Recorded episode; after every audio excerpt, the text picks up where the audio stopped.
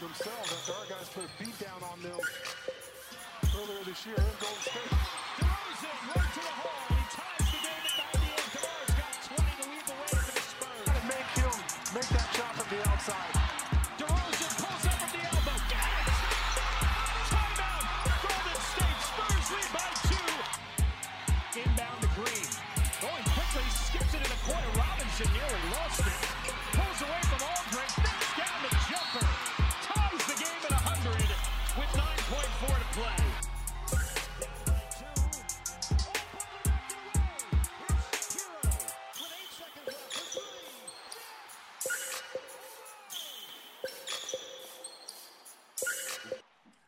Welcome to Views from the Clutch. I go by the name of Smart Alex. I'm here with my brother from another. C Grant, what's good? And we are back with another edition of Views from the Clutch. As always, we would like to say thank you to our supporters, listeners, and subscribers. If you would like to join the wave, you could do so by following us on any of the podcasting platforms we're hosted on. You could also send us a message. You can reach us directly at viewsfromtheclutch at gmail.com. You can tag us on social media at Views from the Clutch on Instagram, Facebook, and TikTok. Just like that, we're back. And before we even get to it, tonight is what, game three of the NBA Finals? Yes, sir. Yeah, so we'll jump into how we feel about the first two games of the finals as we continue spilling that catch up on all of the other things that we may have left on the drawing board. Do you recall where we last left off on the, on the last episode? What, what, what, I know we had caught up to the finals, but I know there were some issues. Well, okay, well, let's start with something that just happened. So, uh, Exhibition USA basketball rears its ugly head as Team USA manages to lose to Nigeria. You have any any, any thoughts on that? Team USA losing like it's like their second exhibition loss in like seventy games or something, but still, it's a Still, let's okay. Yo, they lost ninety to eighty-seven with, I think it was three or four of those players are like Miami Heat reserves, right? Uh, the biggest issue that I saw was, and one of the, one of the players from uh, Nigeria and his comments were, uh, for him and his him and his teammates playing for his country, he thinks is bigger than some of these players playing for their country. Mm. Mm, and I said, "Oh, I wish I." Felt... And I'd have to look look. I'm going to try to stress myself to look back, but he was just basically saying that it means a lot more to them to play for their country than the U.S. Now, again, I can't, I can't fall, I can't knock any of these NBA players and say, "Oh, I don't think you want to play for your country," but I can say that when uh, last played Nigeria, which was a few years ago, they they mopped the floor by like forty something points, right? It was a And then also going into the last night's game, they were favored to win by like twenty five or more. So, and most people are this is this is the first exhibition game to kick off. Normally, you get you kick off an exhibition with a team that's going to give you a little challenge, but norm normally you know this is a team we can definitely beat. You know what I'm saying? Nobody kicks off exhibitions with some oh, or I'm gonna fight the stiffest competition and you know let the chips fall where they may. So this is not a good sign in my opinion. I, but I also it could go two ways. This could be a smack in the face to Team USA and say, "Yo, all right, we we were we, we were trash in the uh, World Championship, and we kind of brought like our JV squad, but this is- should some of our varsity players from this year's Olympics is not here yet, but some of them playing in the NBA Finals. But this should be a reminder that yo, you're going to get everybody's toughest battle. They're going to be at 100. percent You can't you can't afford to just show up because you Team USA and the history. Nah, they don't they don't buy. I don't buy that back in the day crap no more. That's what a lot of countries is looking at. Like and, and a lot of these players that a lot of these countries have players that play in the NBA, and some of these dudes that play for these other countries is looking like, I don't think you Team USA is that good anyway. So here's my opportunity to showcase and show you that they ain't as good as they say they are. You know, they're living off of the reputation and not off the reality. So listen, mm. I I look at it like they gotta go. Team USA either is going to dominate from here on out, or we're going to see games like this more often. It's one or the other. Let's touch on a few things in regards to international basketball. So I want to set the table correctly where my perspective comes from before I really speak to what I think is going on. So I'm gonna tell you what I think is going on, and then I'm gonna build my case. Okay. I think international basketball is all about clout chasing. Absolutely, that is all it is centered on. It's about clout chasing. And I'm going to show you where all the different directions come from, eh, along with the viewers. So let, let's let's cross one little bridge. In the past couple years, it was said that Canada was approaching Team USA as far as overall talent level and possibility of being one of the best teams in the world.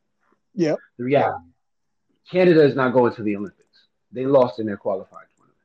Andrew Wiggins and them won't be playing for a gold medal or any type of medal. So let's remove that from the equation. But let's also acknowledge the fact that Canada itself has acknowledged quite a has accumulated quite a stockpile of talent that plays in the NBA on their national team.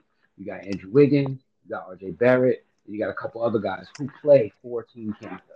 Um, these foreign countries that allow players who grew up in America to play for their their national teams are clout chasing. Um, some roundabout way, I think they found a way to weasel Kyrie to be eligible to play for like the uh, Australian team, if he wanted to, or something like that, because I think he has like Aborigine roots. I don't remember, but I know that there's there's a team not of America that offered Kyrie temporary nationality. Russia has done it. A lot of countries do it. They take these players who, oh, your mom dated somebody who was Greek. All right, we'll come play for the Greek national team. Clout chaser. This all goes back to the Dream Team and what they started. And unfortunately, an African country was a victim of it. Because remember when Team USA went out and demolished Angola? Mm-hmm. I think they beat them by like 73 or something like that. Yeah, When- that's when- ridiculous. When when the Dream Team put a stamp on international basketball, maybe their claim to this is where you guys need to get to if you want to be able to give us any real smoke. The rest of the world took notice, and it's become a clout chase. The Nigerian basketball team, you know who their coach is? Their coach is Mike Brown. And Mike Brown is a former NBA head coach who is an assistant in Golden State. Mm-hmm. coaches, they know if I go out and outcoach Team USA, that puts me on the radar for what? For a job in the NBA. The head coaching job. Players, like you alluded to. If I go out and give Team USA 30, that puts me on the radar for what? An NBA, an NBA contract. And some of these guys already have roster spots on NBA teams. But what it does is, is elevates their their profile and value to either the team they're on or teams that are looking at these players when they have an opportunity to become available. It's a clout chase. And the only people who don't benefit from the clout chase are Team USA, their coaches, and their players. Because what are they expected to do? Yeah, they're expected to win. Destroy. So anything less from T- Team USA's perspective, as far as how they go out and perform, is going to be seen as a colossal failure. Whereas on the other end, if you do anything positive against Team USA, make them break a sweat, give them a close game, give 30 to one of the guys who may have been all NBA, first team, this, that, and the third, whatever the case may be. Any type of positive performance you have against the barometer of what they consider to be the best basketball country in the world, you elevated yourself. So, like you alluded to at the very beginning, you said Team USA is always going to get every country's best shot. The Nigerian team had been together since I think the third week of June. Mm-hmm. They've been in camp. Team USA has been in camp for four days. Their last activity prior to this game was a light workout where they did individual shooting. Yeah, exactly. The cohesion, the cohesion that you need to play in international basketball, it takes a while for every Team USA team to get it. Some teams never actually get it because either the training camp is too close to the tournament or the team just simply doesn't gel because it wasn't assembled correctly. Or Mhm. you know, it just happens. It doesn't it doesn't work out well. Kevin Durant was two for seventeen, I think Crazy. against Yeah, yeah. Now, Kevin Durant goes two for 17 in the playoffs, we're crucifying him. Yeah. He goes two for 17 in an international exhibition, and we've got to put it in proper context. Team USA played poorly. Dame Lillard, who is Mr. You know, ice in my veins, always pointing to his wrist when it's clutch time, he had none of that going against Nigeria.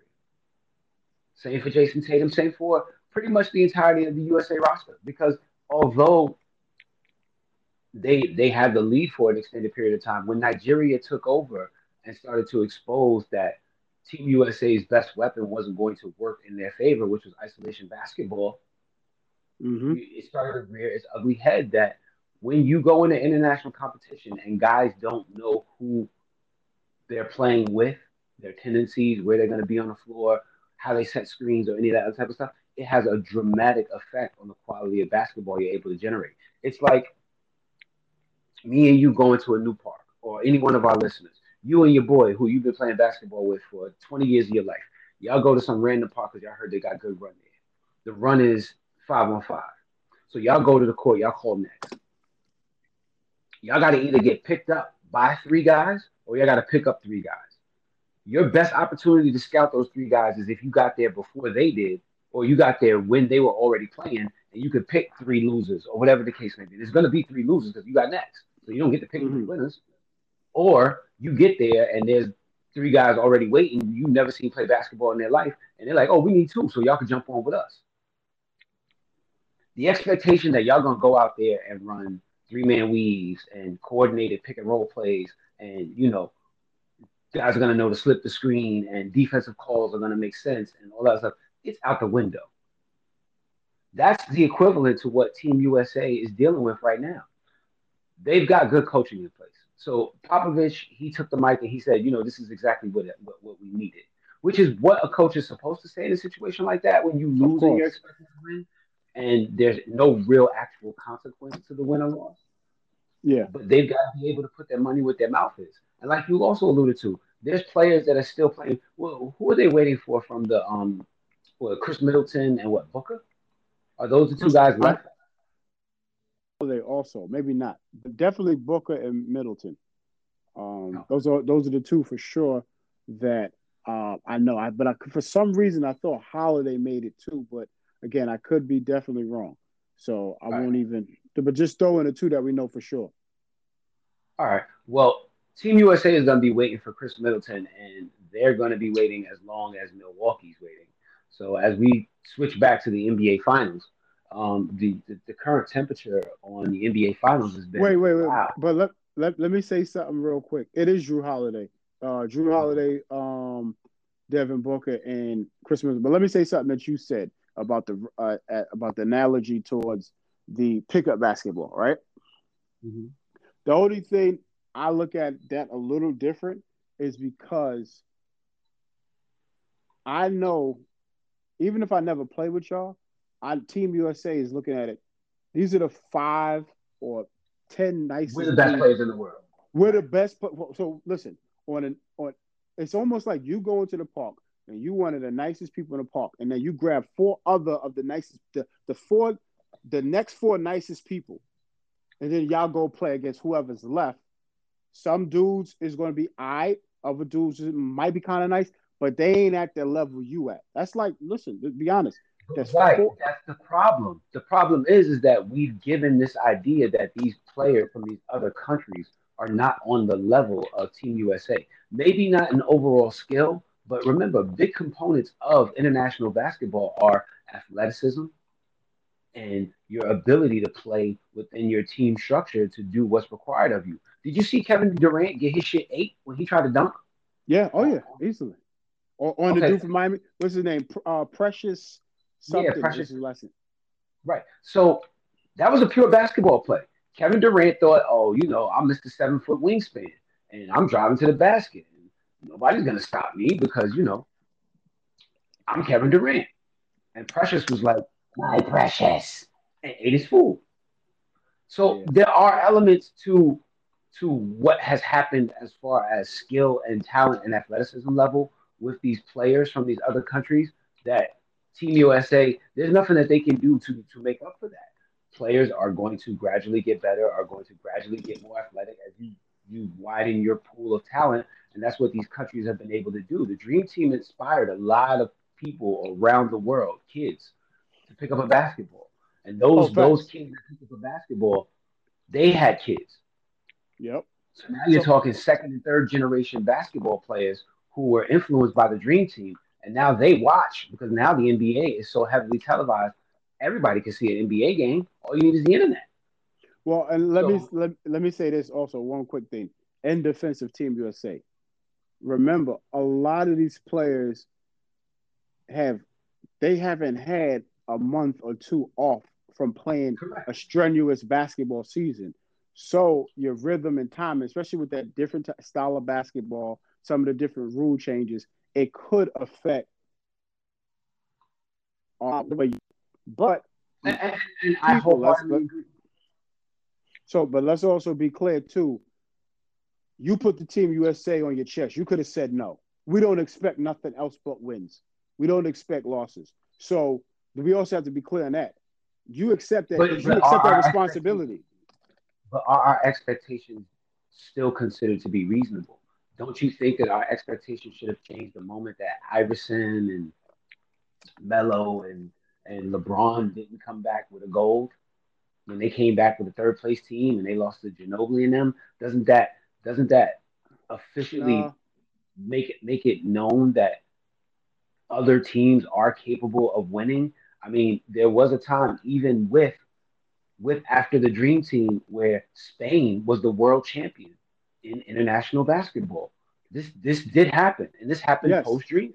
Yes, okay, but let's let's also let's not overlook the fact that the reset button was pressed when you came out with the Redeem team, when you was led by Kobe Bryant, and and also also keep And the Also- Redeem Team. Go ahead. Okay, uh, so I'm saying also keep in mind on Team USA's roster, there are only about two non NBA All Stars. No other. The, Nigeria didn't even have any starters, NBA starters. So when you start looking at the basis, yes, basketball, you throw the ball up, anything can happen. Guaranteed. I understand that. Right. But what I'm saying is the perception sometimes is what's misleading and also what gets people to not want to tune in or not want to believe in Team USA. Because you you got you got all stars, you got the elite of the elite, and the only non all stars, those dudes are sitting in the bench. They're not really getting no minutes. Whereas us as a scrappy Nigerian team, like you said, everybody we're going to give our hundred percent. But I'm just saying we also got to keep in mind these ain't like like like the World Championships a couple years ago, where it was like they barely had any All Stars and they was scratching up to get NBA players. This now is supposed to be the Olympics. This is supposed to be, oh, I ain't turning this opportunity down. I'm going in there with an with a vengeance because it means more. Remember, World Championships it don't really mean as much, so you kind of can send your your C or D squad out there. But the Olympics is supposed to be the alphas. And when I'm looking at the roster, yes, on paper, you have a lot of weapons. And I that and again, this is also to say that the thing about chemistry helps because you got a lot of one-on-one players who now have to play a team game.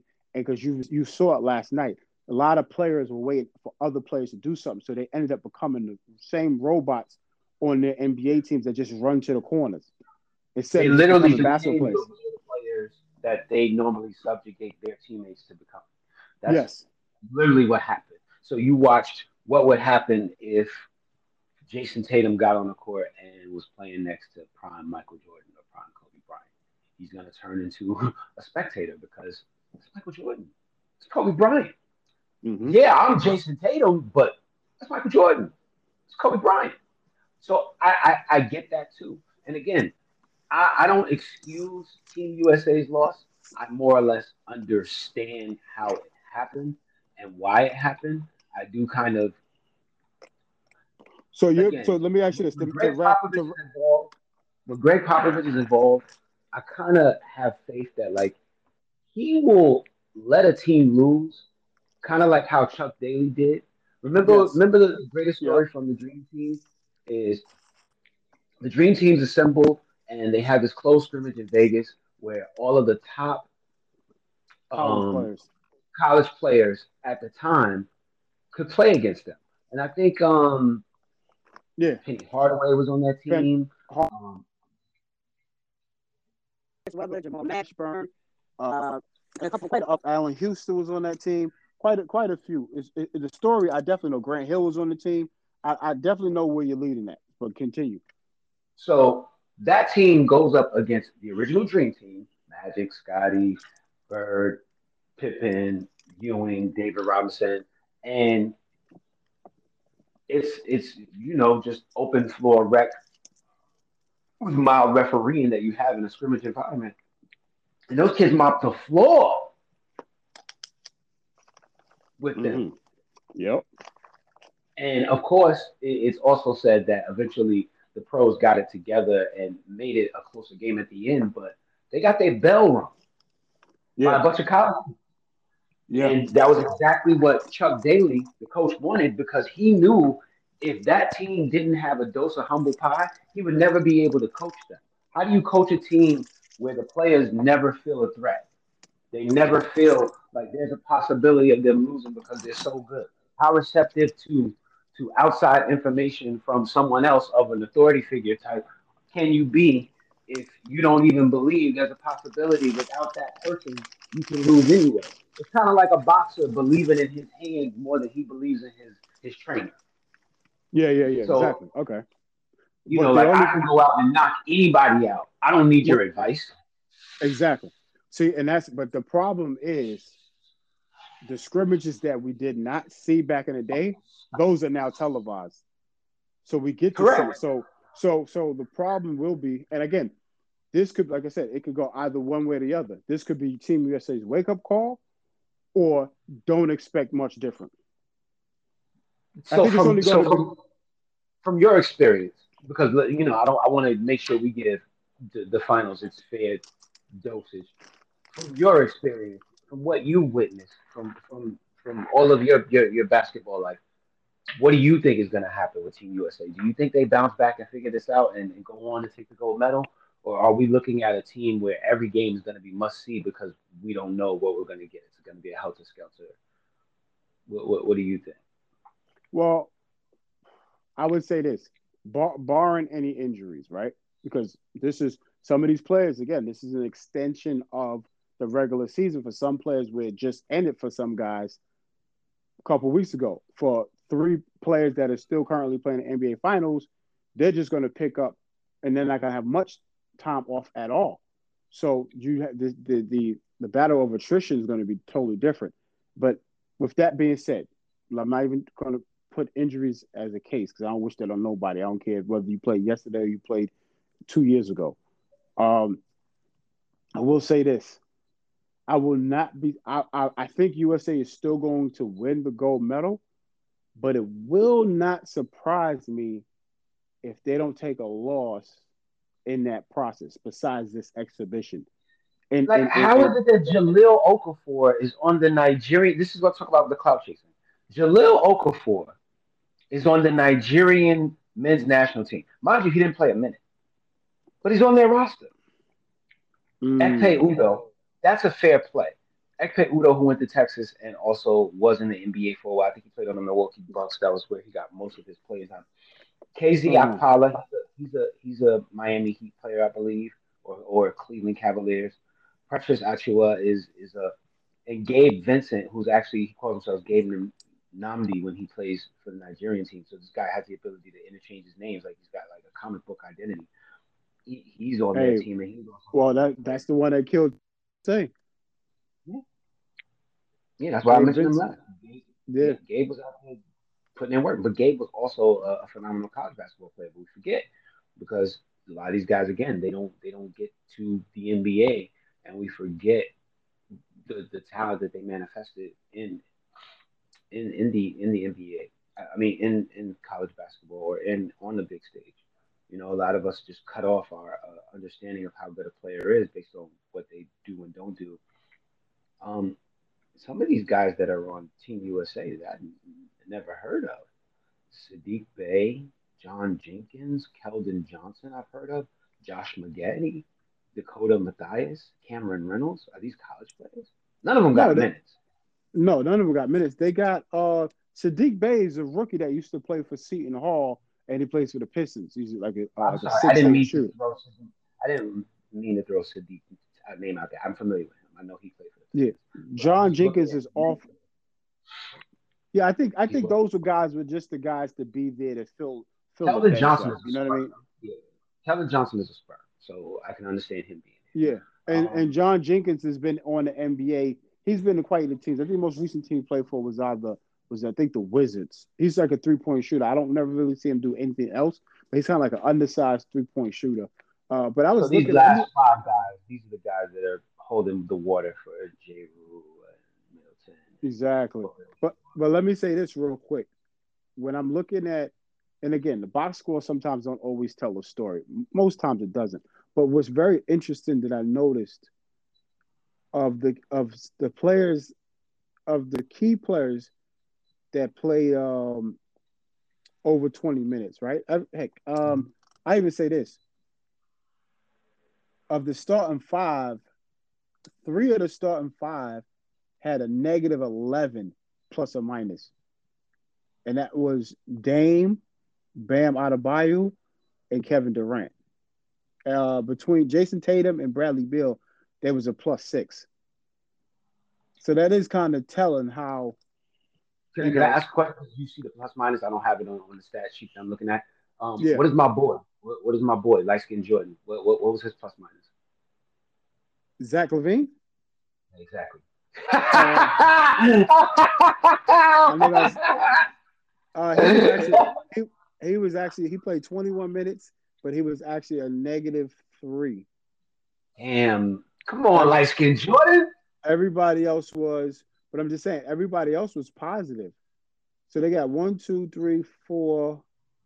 Yeah, Damn, Zach. I be going to bat for you, and you be doing that, man. I went out on a limb just now. I was hoping that you was gonna come back and say, "Oh, he was like at least a plus one."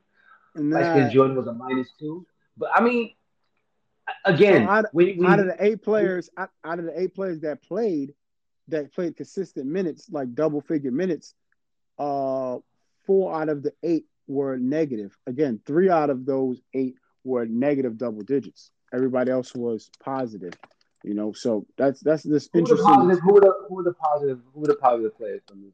Uh, Uh? J- Jayson Tatum, uh, Okay. Bra- Bradley Beal, okay. uh, Jer- Jerami Grant, okay. Dray- Draymond Green. Always uh, makes sense for Drake. That's it. So. Yeah, because Dray, yeah, Draymond, but Draymond was a po- positive too, but still, that plus two wins the game. You know what I mean? Right. Um, so yeah, because everybody, we're talking about what was it, a three point loss? Like it's not like Nigeria blew Team USA out. So we don't want to, and I don't want to over. yes, but let me say this: defensively, USA had uh, some issues. A lot of times they weren't finding guys on the second or more like the third or fourth back screen. rotation. You know, rotation. Because I noticed at one point Team USA went up by I think it was eleven or twelve, and then they gave up like a like a I think it was like a ten zip run, you know, and it was just like okay. And then at one point Nigeria had like a six zip run or something like that. Then USA stormed back and they went on like a you know they went on like okay let's time to dominate, and then they got the lead back, but they never kept the foot the pressure on. There was time, a lot of times where the um, Nigerian team they were allowed to kind of come back. You know what I mean? And or and some guys hit some tough shots. I'm not even gonna lie. Some of them shots, some of them dudes hit. It was like, all right, you know, you just got you just got to tip your hat to them. Like that, that ain't that you ain't making that old reg. But Yeah, that's your but again, you know what I mean? Like I said, I think they'll still make gold. I just think that I will not be surprised if they lose a game going forward. In the And, and my take is based on the way that that roster is composed, which is what Team USA always struggles with, is what kind of bigs do you take into international competition? Because you want to space the floor big, and you also want to have a big that you know traditional and can just basically be a horse and mm-hmm. dominate. But in international basketball, these teams strategically find ways to remove that big. And a lot of coaches in the NBA have learned how to quote unquote play small you know, have a guy like Draymond play the five because he's versatile and But I think that interior defense element that you lose, that ability to just say, this shot goes up off the backboard, I got it. Element that Team USA has always had being gone, it, it makes for a different dynamic in, in how they play. Because the whole idea is let's take away your rim protection by making you play a small guy. And then let's run all of these, you know, convoluted sets like Spain pick and rolls that move players, switch players, and cause you to open up the lane. So now it doesn't even matter who you have protecting the paint because by the time the ball gets to the paint, the guy who's protecting it is like your two guard. Mm-hmm. So I don't see, even with all those all stars that are on this team, all world defenders. And I think that's a problem. I, I mean, Bradley Beal is not Uh, a defensive stopper at the one or the two. Damian Lillard, not a stopper at the one or the two. Zach LaVine, not a stopper at the one or the two. Darius Garland, he played for Cleveland. Nothing else needs to be said. Kevin Love, he played for Cleveland. You know, they don't play defense in Cleveland. And I'm not saying that to disparage the entire franchise, but let's just be real. The highlight of the Cleveland Cavaliers last year's season is Kevin Love being upset on the inbounds play and throwing the ball literally to the other team.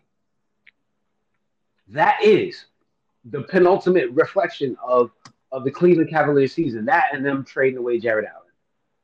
Oh no, not trading away Jarrett Allen, but trading away Andre Drummond to, to free up the franchise Mhm. for Jarrett Allen. But back, back to it. Um, Well, one I last, see- one last. I would say one last thing is, uh, Nigeria, Nigeria out rebounded Team US, thirteen rebounds. Exactly, and that's my point. Listen, you got a whole bunch of. I know I'm gonna get bashed for this by us by, by our audience, but I mean, you, you got a whole bunch of determined African warriors out there who who are athletic and will go get it. I mean, when Precious ate Kevin Durant's food, it wasn't a a bite off the plate. He he walked up to Kevin Durant while Kevin Durant was eating a meal with his family and took the plate. They said, "What are you going to do about it?" And there was a lot, right? There was a lot of that going on with with, with Nigeria's energy. There, there- there's a, and, I think that you know a guy like Bam, he can match that. Bam plays against those guys every day in practice. He can match that, but I don't think Team USA has a lot of guys who are still in that in that level of athleticism where they can.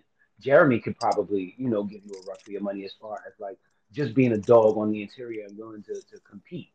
Mm-hmm. Yeah, yeah, yeah. Um, I think I think first and foremost, what's going to happen is the, the, the team is going to be tilted to better ensure that Kevin Durant gets the type of shots that he can make with ease within their flow. Because Kevin Durant is the type of player who can easily go into Carmelo mode.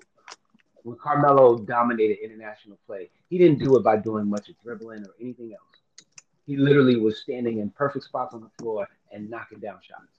And there was nothing you could do about it. yeah. Kevin exactly. Durant, I see him doing the same thing for this team, along with when it's time to go get a bucket, turning on that mode. But I think that that will be handed over to somebody like Devin Booker when he shows up. Um, Jrue Holiday is going to ensure or at least shore up their perimeter defense because that's one thing that he does give you. I mean, I don't count on him to shoot the ball, and we're about to get to that. Um, Mhm. Khris Middleton, obviously, when Khris Middleton sits in the chair, he gets comfortable. He's a knockdown shooter. So I think that you'll also have him flanking another wing, and those guys will be able to feed off of the type of offense that Devin Booker is able to allow you to generate. So I do think that Team USA maybe not necessarily will be dominant, but I do expect them to, you know, figure things out and over the course of the tournament, put together a gold medal run. If they were to lose a game, it's not going to be a game that's going to be consequential to them being in the medal round. I, I can't see that. I think this wake up call and the nature of who Kevin Durant is alone and how angry he gets when he has a bad performance is going to be a reflection on. I feel sorry for the next team. Will they will they will they all of a sudden be a cohesive unit that is passing the ball all over the place and playing amazing defense? Probably not. But Kevin Durant ain't gonna go two for seventeen in international play twice. I, I could just bank on it. if, if I, I, I'm I'm more likely to believe that if Kevin Durant is about to have another bad game, he'll fake an injury before he'll stay out there and allow himself to be. Yo, that's crazy. You're crazy. Durant Durant ain't like that, man. Durant built the hoop. It's a joke. Y'all know. I know, I know. Just I know. I just thought But you back were to it, so- or something. so so back to showing up.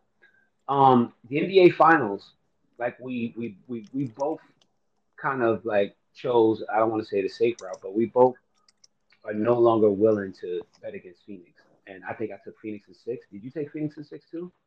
I th- I thought Or um, you took Phoenix in five? no, I said I said because I said I believe Phoenix is going to win this because of uh Monty Williams coaching, and here we are, here we are.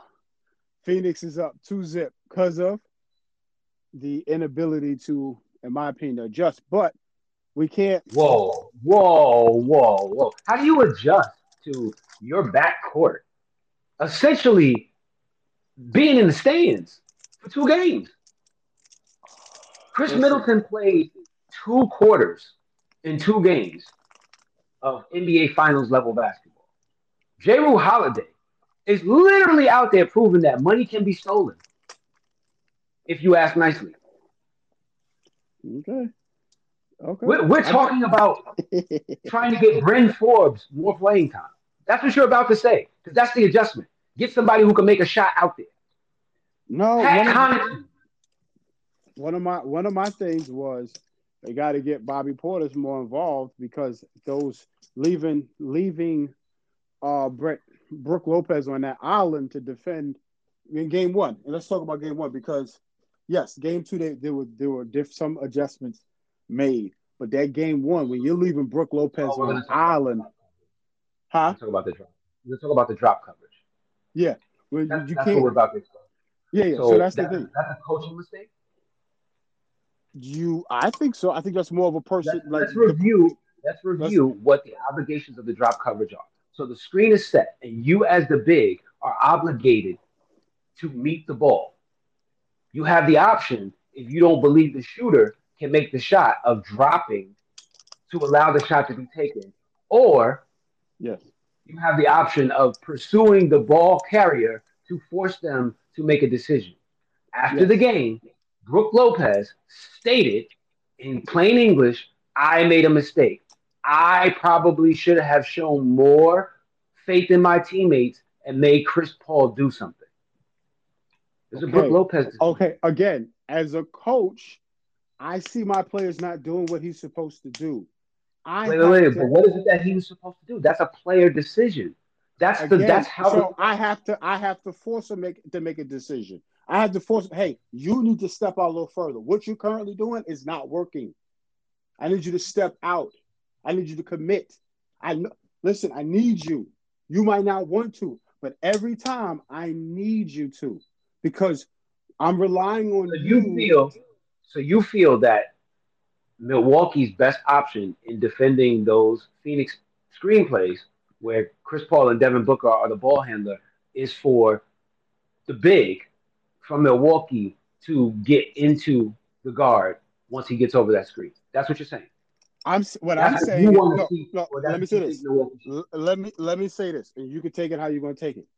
I think it's better than leaving Chris Paul, who has a history of hitting the same exact mid-range shot his entire 16-year career.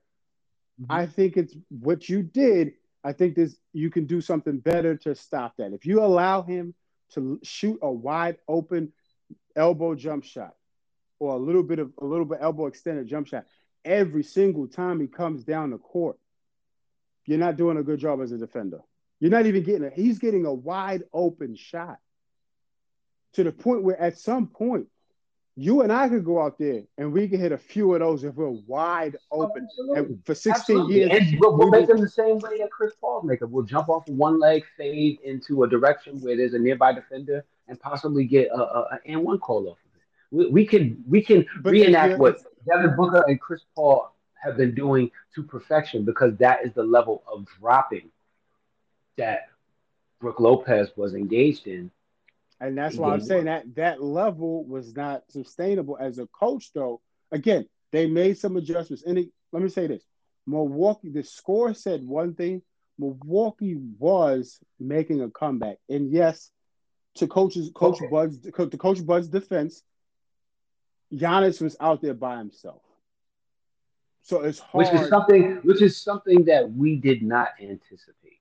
Yes, because remember we we anticipated going- one, we thought he was gonna play, or he may not Exactly. be effective because of his health. And then Yes. go ahead, continue. No, that's what I was gonna say. We we actually covered on our last podcast. We had just found out that he was going to play, Right. and Literally while we were yes, because he hyperextended his leg to the his left leg to the point where we both thought that oh we'll see him next year. You know what I'm saying? Or And even he said that he thought he was done for the season. So it, it wasn't a reach to to to think that there was a big time possibility that Giannis might not play. Shout out to Giannis because what he's giving them in the state of you know health that he's currently in is equivalent to to what Embiid was doing for Philadelphia. Like you don't think this guy's capable of turning in an all world performance, and that's exactly what he's doing. So I give a lot of credit to Giannis. Um, obviously his flaws are his flaws. You know, he, Yeah, he gets egged into taking three point shots. He doesn't make enough free throws where it makes sense for him to be the battering ram, two steps, two move guy that he is when it comes to his offensive repertoire. But it's still managing to generate what 40, 10, and five, or some other ridiculous level. well he's he's at, he's averaging 30, 30 what 30 14 and like four for the um for the playoffs? Because he scored he scored thir- he scored 20 first game 20 and 17 and like four assists. And then he scored the second game two he scored what 42 50, 42 13 and like four. So you know what i mean? It's kind of again Giannis is not the problem in this Right. series. And again I, I let me say this. I, I tip my I, I tip my hat to Giannis because he could go up there, take 45 minutes to shoot one free throw and still shoot an air ball, but he is convinced or he is confident enough that I'm gonna go back up there again and I'm gonna make it this time. Whereas you have other players in the league who we've who- who've been on our podcast that are Listen. afraid to shoot no matter how much money you give them. Ben Simmons. That's all I'm saying. I mean, you can What, say what, his name. You what know we're not gonna do. We're, we're not not gonna bring it about him. We're not gonna bring it about him. We are because he is the comparison point, and it's only fair that our our listeners, if we get a new one, isn't left in the dark to say, "Oh, I wonder who who, who they could be referring to." It's Ben Simmons. But but back to it. Um, I, I've said it, and I'm gonna continue to keep saying it. It's different when the lights are on and you got to play for the bag, not the bag that you're getting paid, but the bag that leads to the respect and the champagne. So, so you, ain't been there before, man. Jrue has not been where the lights are on. It's different, man. It's different when you got roaches in your crib and you only got a couple light bulbs. So nobody really knows what's going on. wait, wait, wait. But in, in what regards? Because remember, the only player that's been to the finals was Jae Crowder, and on both teams. All right. So But so let's get back to it. Let's get back to it. Where did where did Jrue Holiday go to college? He went to UCLA. yes, So that, Wait, that, wait. that was his biggest that, that was his biggest stage as a basketball player. And when he played on that team, I think he was on the, the Kevin Love team. I think that I think he goes back to that. Mm, no, no, no, no, no, no. He he he's older than that because Westbrook was on the Kevin Love team, and Westbrook Okay. and them didn't play together. Uh, Jrue Holiday, he played what one season, maybe two seasons at UCLA, but it was that before Jrue- Kevin Love. He- I think he played two or three. I don't. I don't. His career wasn't that good as a college player that he could have jetted off in two seasons. I doubt it. Yeah, but he was a, he was a I, top. think, I think he was a veteran on that team that uh, Westbrook was on. I, I'm pretty sure he's not too far removed from from the the the, the Kev- because remember Kevin Love's got a decade and and Jrue's got like decade in the league. Like they're not that far apart as far as like their NBA service time. Um, but you could be right. I, I'm, I'm not. I don't want to even make it about that. Uh, is, yeah, the- yeah, yeah. I would say Jrue came in 2009, so. Oh, Sean, go ahead. be Keep, in the NBA. Yeah, he played one year, and he only averaged eight points in um for UCLA. I was just going to try to see what that year was from what he what he did for that year. But go ahead. As we're talking, I'll uh, I'll try to figure that out. Mm-hmm. Back to it again. When it comes to high level pressure basketball, you know, Jrue is somebody who has not had in the NBA much experience with those type of stakes. Um, I think the leadership of Chris Paul cannot be underestimated when it comes to the impact that it's had on the remainder of that Phoenix Suns roster. The, the, the veteran presence of a guy like Jae Crowder, who's kind of been in almost any situation you can imagine other than playing for. Wait, did Jay does Jae Crowder have finals experience? He played with Miami last year in the finals. Right. Okay. The, the bubble finals. Cool. Jae Crowder is somebody who's played big time basketball. So I, I don't want to take anything away from him as a basketball player and what he brings as far as his confidence and, and willing to be a stable influence on that team. Uh, no, no, no shade will be thrown to, to Jae Crowder and what he brings to a basketball team. Um, but again, I think, like we said, the Chris Paul effect. Like we we we've pointed to it for the entirety of this season, for the entirety of this this, this basketball cycle. It, it's it's a thing. It's real, and he brings a steady hand along with what you brought to the the conversation at the beginning. The presence of Monty Williams. Those are two voices in that locker room and on that team that have given them the, the, the, confidence and stability to go out and perform as they have over the entirety of the season. Mikal Bridges playing out of his mind. He in game two, he hit, and I was watching the game with my son, so it was a beautiful moment for both my uh, my oldest son Alex. And all he kept saying was, "Dad, who is Mikal Bridges talking to on the Milwaukee team?" I said, "What do you mean?" He said, "Look, every time he makes a shot, he's telling somebody on Milwaukee about it. And we went back and watched it. Mikal was in his bag. He was talking to somebody on Milwaukee sideline every time he made a shot. A lot of the shots he made were where you're shooting in front of their bench. So you know that somebody's chirping, but he had the confidence to not only take make the shot, but then tell them about themselves while he's wearing banana boat sneakers. Because he's the only one out there with yellow shoes on. Yeah. So yeah. Mikal's comfortable. You gotta be comfortable to throw.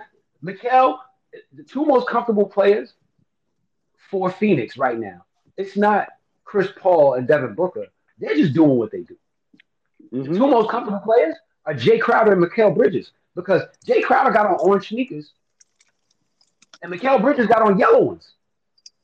You know how much confidence you and comfort you must have to throw them shoes out there, knowing that people got to adjust the brightness on their TV just to watch you play basketball.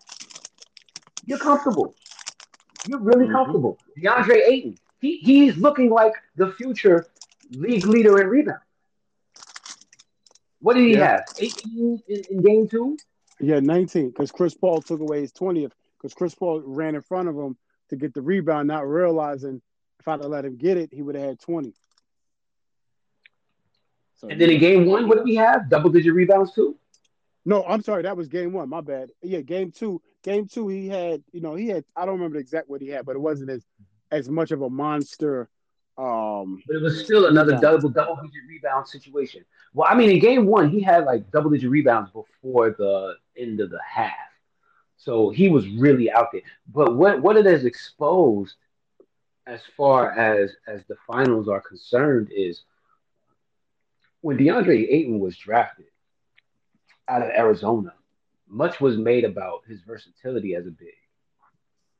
But when you play with somebody like Chris Paul, when you have greatness alongside you, great leadership, they will subjugate some elements of your game for the greater good of the team. And a lot of what DeAndre Ayton isn't good at, Chris Paul doesn't really force him to do. Now, I saw a little bit of it during these, mm-hmm. these two final games because Chris Paul has this tendency to occasionally give his big man the floating bounce pass on the yes. um on the um screen. Okay. Now, back in the days, that floating bounce pass, Amar'e gets that, he's gonna jump from outside the dotted line and dunk on you. Mm-hmm. Most other bigs who are who are comfortable with that that floating bounce pass, they have a finishing package that allows them to do something. DeAndre don't got that yet. If he mm-hmm. had that, this series is beyond over. Because Chris Paul has been seeing that float and bounce pass available for pretty much the entirety of the series. And it's just a matter of having a big or somebody who can manipulate that pass to make it a, a true threat to the defense. DeAndre will get the ball. He won't he won't turn it over, but he won't turn it into a plus play. Like he won't catch it, swing to the wing for the open three that you get because the team because you know the team collapses when he Mhm. catches the ball on the ball. Or he doesn't have the the collective what's the word I'm looking for? Dexterity to catch that ball and finish all in one motion. Like I'm just gonna catch the ball off the bounce and have my feet planted so that I can explode off of the catch and finish at the Mm. rim or even be a threat to the defense. What DeAndre Ayton does is I've got the hand-eye coordination to catch it and not turn the ball over. So it kind of like boggles them down when that is the last option on their offense. But if he actually gets comfortable doing that, which I'm pretty sure he will be comfortable by next season, then, then what I said about Phoenix on the previous podcast goes out the window. They won't be a top four team. They'll be the best team in the in the West because you have a finishing versatile big who's willing to sacrifice his game to dominate the interior when it matters, which is come playoff time. You have an elite three level perimeter scorer on your wing. You have an elite level floor general running your team, and you got a bench full of guys who will do whatever it takes to win. Torrey Craig, who you pointed out is guaranteed an NBA ring, he does whatever's needed. But he just got hurt. Yeah.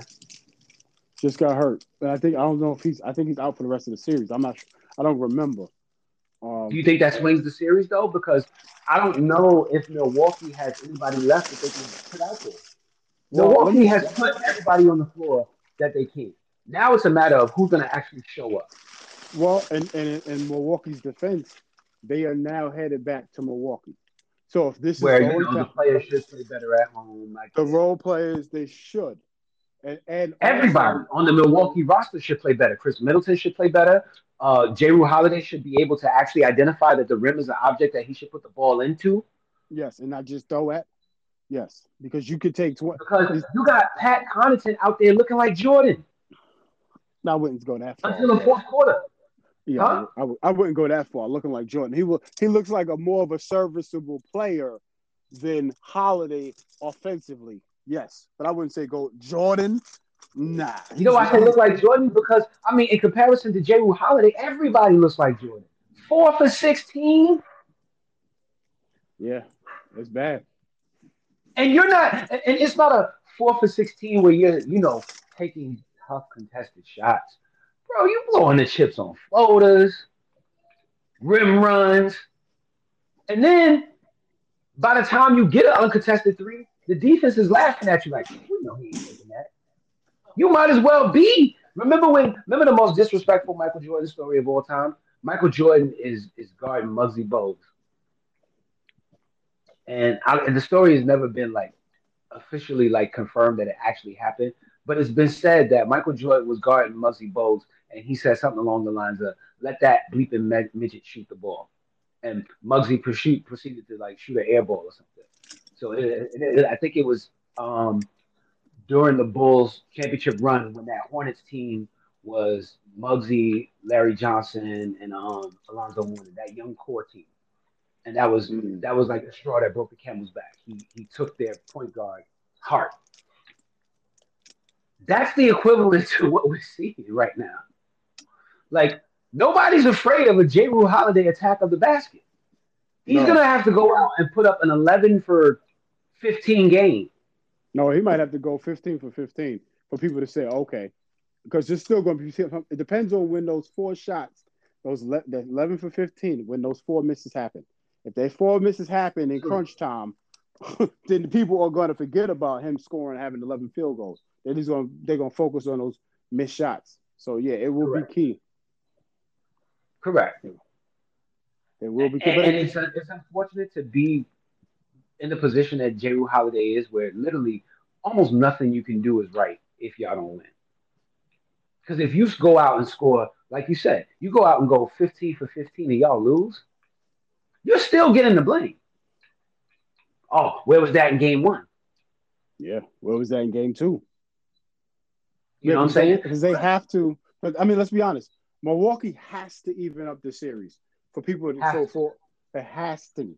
Now because the, the the problem is we both feel from what we see out of Milwaukee, uh, Jrue Holiday and Chris Middleton, we feel like if everybody else plays the same and those two guys don't step up, they're gonna get swept because Giannis can only game two was his. Yo, if y'all don't help me, I, I'm I'm forcing a trade type game. You know what I'm saying? Like I'm doing everything I can. Like I got one. I'm out here. I'm out here. Right, exactly. I'm out here with a RoboCop me. Word. I'm at I'm at I'm at 75% giving my all, and neither one of y'all hurt like that. And I can't get 20% out of y'all. Offensive. Now defensively, Jrue Holiday was a lot better in game two. But Was he? yeah, because remember he had like what three, four blocks? I mean he he he had the block on Ayton, he had the block on Devin Booker, he had this couple of steals on Chris Paul. Because Chris Paul had a bad turnover game. He had like six or seven turnovers for that game after not having any in game one. Mhm. So, I- like I said, defensively, he was a lot better. Offensively, he was stunk it up, which, again, this is a guy who can be the X factor for Milwaukee. It's just, I mean, he, he's just a non factor right now. He is, you know what it is, and not to, not, not to rank on him too bad, but like you said earlier, he's not used to playing this time in the summer of meaningful basketball. So yeah, it might he might not give his all. He's not showcasing what he needs to do. But again, Milwaukee is coming back to the crib. If they cannot make it happen at the crib, it's over.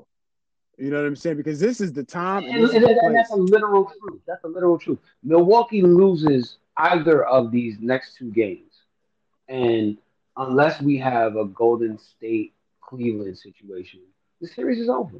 The series is over. You cannot go down three one back to Phoenix. You absolutely cannot. Not with what you've shown. You you've shown that you can compete in Phoenix while having a bad game, but you haven't shown that you can win. Like there's nothing about that game that they lost that points to them being able to win.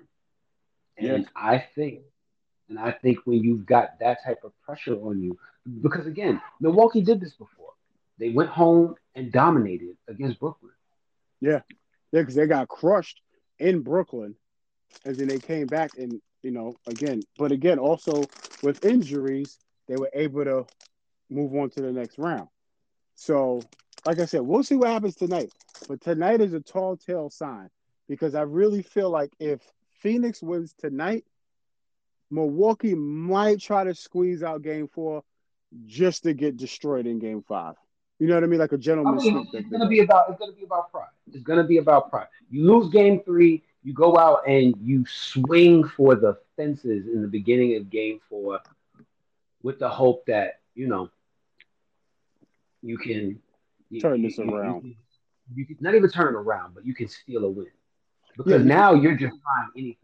Like game four, down 3-0, that's the game where Bryn Forbes might start. Yeah. Because at that point, it's like, well, well, kitchen sink, here we go. Yeah, yeah, yeah, yeah. Because I mean, let's So- be honest. Let's be honest. Let me say this to you. We talked about earlier before this, after seeing these two games, and the fact that I've always said Coach Bud is on the hot seat. Do you think with this team, with these, with the three core players, Holiday, Giannis, and Middleton, all being signed for the next at least three years? I think each have at least next three years on their contract. Do you feel like Coach Bud, if they can, if they get swept, if it's four zip, do you feel like Coach Bud is going to uh, be allowed to play? I mean, allowed to coach going forward? Or do you think they're going to remove him? Let's say they get swept. Let's say they get four zip, even four one, right? Do you think Coach Bud is if, going if to? Milwaukee continues to, and, and we spoke about this before the final started, and we said that like his equity had already been been installed.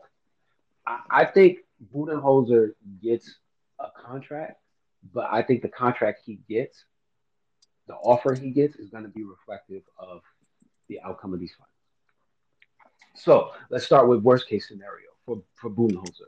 They get swept he probably gets a one year deal with a team option for a two year deal. So wait, wait, before you go on. So that looks like we offered him a deal, but in Coach Bud's mind, he might be like, I'm turning that down because that's not enough. That's not what I'm looking for. So almost let's like not even worry about let's not even worry about what his Okay. reaction is going to be because Gotcha. Okay, let's gotcha, just gotcha. be real about Budenholzer's NBA temperature right Yes. now. Okay, perfect, perfect, perfect. Budenholzer is a great hire to a team looking to raise their profile but doesn't have expectations of winning immediately. That's the only coaching situation where you are going after a Mike Budenholzer if you have any common sense as a GM right now. And most of those jobs have already been filled. As a matter of fact, a young brother from the Mavericks is about to get a job. Yeah, he just got the he just got the Magic's job. Yeah, I think it's uh I think So- he was his name is Mosley maybe. Um, I wish I had his name. So- I'm I'm a, congratulations to him. We'll cover him on the next podcast. Long story short, those type of jobs, those jobs are the ones that get filled while Budenholzer is co- currently coaching. So he's in a catch twenty two. He's at the mercy of Milwaukee. If he wants to coach NBA basketball next season, he's going to be looking at what Milwaukee offers him and making a decision on either I want to coach or I'm I'm good. Because there's not going to be another job available out there for him. When you coach into the NBA finals, you're at the last window of available coaching opportunities. Most of them get filled before then because teams have to get ready for the draft. So they want to have their coach in place because they coach is the person who's going to be coaching the players that they're going to draft and so on and so forth. So Coach Bud is not in a favorable position. So going back to what I was saying, if they get swept, I can see Milwaukee giving him a two-year deal with a second second year as a team option. If Milwaukee goes four-one, but it's a dominant, I mean four-one is dominant. So I can see him getting a two-year deal with the third being a team option. If Milwaukee bounces back and wins two games at home and loses in six, I can see him getting a three-year deal. If Milwaukee takes it to seven games, might get a lifetime contract offer because how they've uh, Milwaukee is a unique NBA situation. They know that they're not going to be a magnet for talent, whether it's basketball or coaching. So they almost have to like sneakily acquire it. And we kind of forget how Mike Budenholzer kind of got slipped under the radar because it was the LeBron effect. LeBron makes coaches look really bad. LeBron makes coaches look really bad when he beats them. You know, he did it to Dwane Casey. He did it to Mike Budenholzer when Budenholzer had the Atlanta Hawks as the number one team in the East, and you know Cleveland manhandled them. He, he made coaches. He makes coaches look like a joke. So Mike's got a lot of uphill fighting to do as far as his reputation, but he still was a talented coach that got sniped because he lost to LeBron and Milwaukee was able to snatch him up when really nobody else was really checking for him like. You let go of Mike Budenholzer. What coaches are flocking to want to go coach Milwaukee? And what coaches really make sense? You're not going to bring in Mike D'Antoni. Mike D'Antoni cannot coach Giannis. And he's likely not going to want to leave Brooklyn. He's got an ideal situation. He gets to hide behind Steve Nash. Because what happened with Brooklyn? They flamed out. But nobody's blaming Mike D'Antoni this year. Why? He's not the coach. mhm. But that's his offense. Those are his schemes. You get what I'm saying? So, what talent pool does Milwaukee really have to go with if they flame out? They're, they're in a catch 22 from both perspectives. What guy out there can we go get to make this situation so that we are capable of winning a championship? You can't, you know, window dress it and go get a Doc Rivers because he's still in Philly. And at this point, I don't think anybody puts championship equity in Doc Rivers coaching anymore. You can't go get Jason Kidd. Jason Kidd and us, we burnt out already. And Jason Kidd's not a coach Dallas. Yeah, yeah, yeah. Look, Exactly. You can't get Rick Carlisle because Rick Carlisle, he's having the Hickory home, the Hickory home reunion in Indiana. Mm-hmm. You can't get Nate McMillan because Nate McMillan just re-upped in ATL.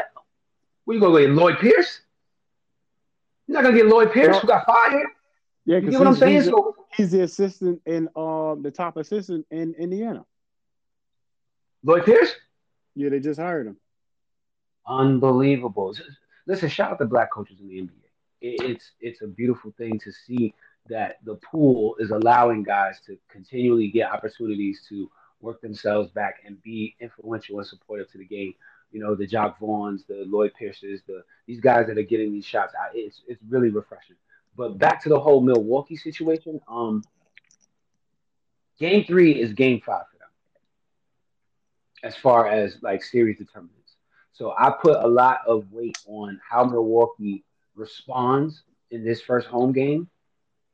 Now, obviously, the finals are a much more fun thing to examine because you get to look at them in, in, in a microscope of game to game, where typically uh, over a series, it's not really wise to do that because emotions swing from game to game.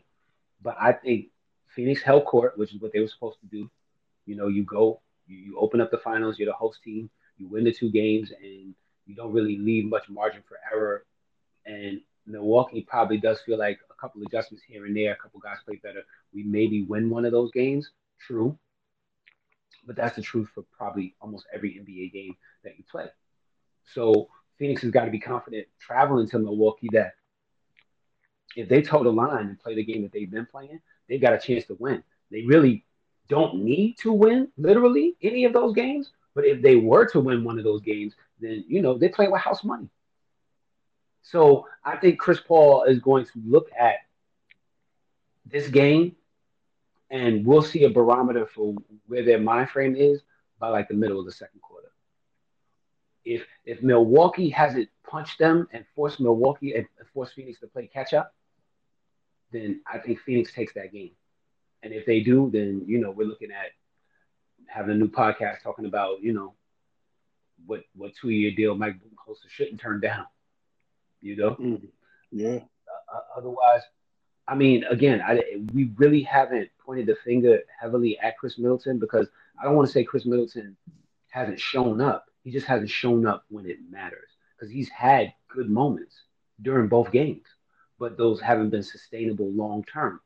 And another thing that I want to point out is that Khris Middleton is arguably one of your better defenders in the league.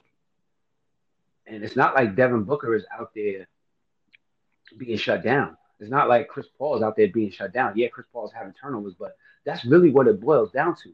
Milwaukee has got to make a defensive statement. If they don't show that one of those two guys can be taken from the game, then the series is over. If it's just going to be, oh, we're going to take punches from Chris Paul and, and Devin Booker and hope to win, the series is over. Because mm-hmm. those two guys are going to give you what they've been giving you. You're going to get a double double from Chris Paul. It's going to be a nice dosage of medium range jump shots with an occasional three pointer to break it back. And it's going to be Devin Booker and his Kobe like pull up game that's going to uh, annihilate you. And, and everybody else on the Phoenix team is going to be able to can their open threes because they get a ton of uncontested open threes because of the friction that those two guys generate. So you have to figure out which one of those two you're going to pour acid on and, and make life tough for. I think if Milwaukee doesn't come out with a strategy, I think I think it's more important that they they make it life miserable for Devin Booker than it is for Chris Paul. I would I and, and I'm sorry I never even mentioned this, but I made Chris Paul score 60 because I know the impact it would have on the rest of the team to have your point guard literally having to score all the baskets. I know what that does to a team. You know what that does to a team. When your guy who brings the ball up the court, calls the plays, has to do all the scoring because y'all can't or aren't being allowed to because of the defense, it breaks you. It breaks you.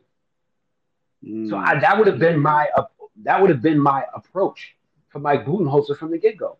The last time Chris Paul went out and, and did that, like I mean, he had what forty in the closeout game against um against the Clippers, or in one of those two closeout games, he had you know like forty plus.